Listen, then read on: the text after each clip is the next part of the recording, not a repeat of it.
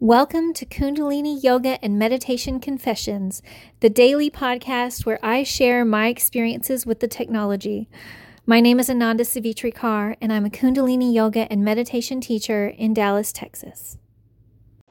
So now that I found a Kriya that I want to do every day, I'm actually having a hard time not making it more than just that. It's like, I know that I have limited time and energy to put into my Kundalini work right now. But it's like I have this habit built up of these big, complicated, intense sadhanas. And it's like I'm trying to do that again. So I'm really having to hold myself back. Like I did add Sat Kriya today and I noticed a difference in a positive way. But I only let myself do it for 3 minutes. And I think that's good because if I had pushed myself to go to the full 11, I might burn out again, and I don't want to fall back. I really want to stick with this one short and sweet Kriya and do it every day and get myself through this difficult period because I know it's going to be at least a few months of difficulty practicing at all. And then it's really going to be another year of trying to make sure that I'm not burning myself out.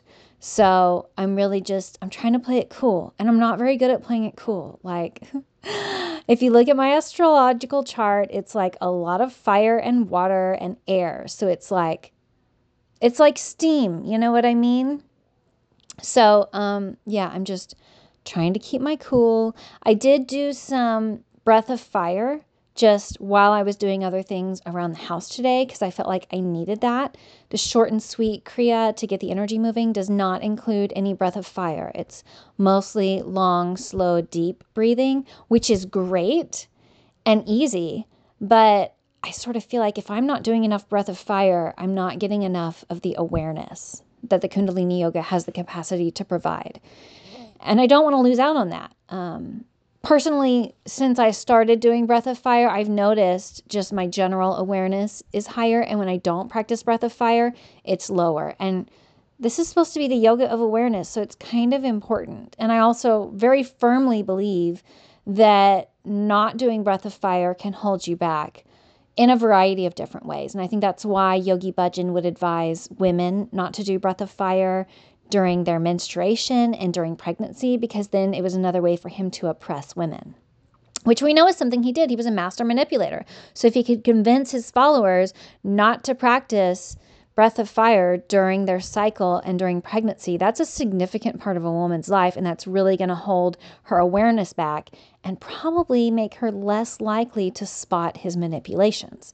So I definitely want to maintain my breath of fire practice, and keep my awareness up, keep all of the benefits of the practice within my sadhana, you know? So, yeah. And then what did I do? For meditation today, I did meditation for Gur Prasad, which is one of my favorites because it's so simple. It's an eye focus at the tip of the nose. You've got your hands cupped together like someone's putting food in your hands. I think it's based around the idea of when you go to the Gurdwara and then after all of the prayers, and it's not really a service. It's like, it's just a lot of prayers and, what's the word? There's a specific word they use for like when they do the drums and then everybody sort of chanting, whatever it is. But then at the end, they give you like, it's flour and butter, and maybe they add sugar too. I don't remember all the ingredients of it, but it's sort of like a sweet treat at the end. And so it's like you would sort of hold your hands like they're giving you that sweet treat. But it's supposed to be visualizing God bringing blessings to you. So I love this meditation, super simple. It's just an eye focus, the visualization, and then your hands cupped like that with your arms down to your side. So overall, it was a very simple, easy practice today, but I really wanted to make it more complicated. I wanted to do 11 minutes of Sat Kriya. I wanted to do an hour and a half of the meditation, but I had to tell myself, no, you're going to burn out. You only have 2 more days off before you're back into work. So like, cool your jets, Ananda.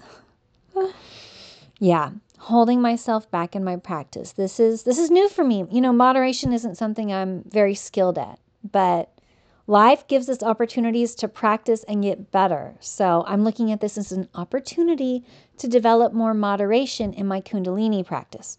I'm very good at the intense, pedal to the metal, balls to the wall kind of practice, but a more moderate, stable practice I need to practice.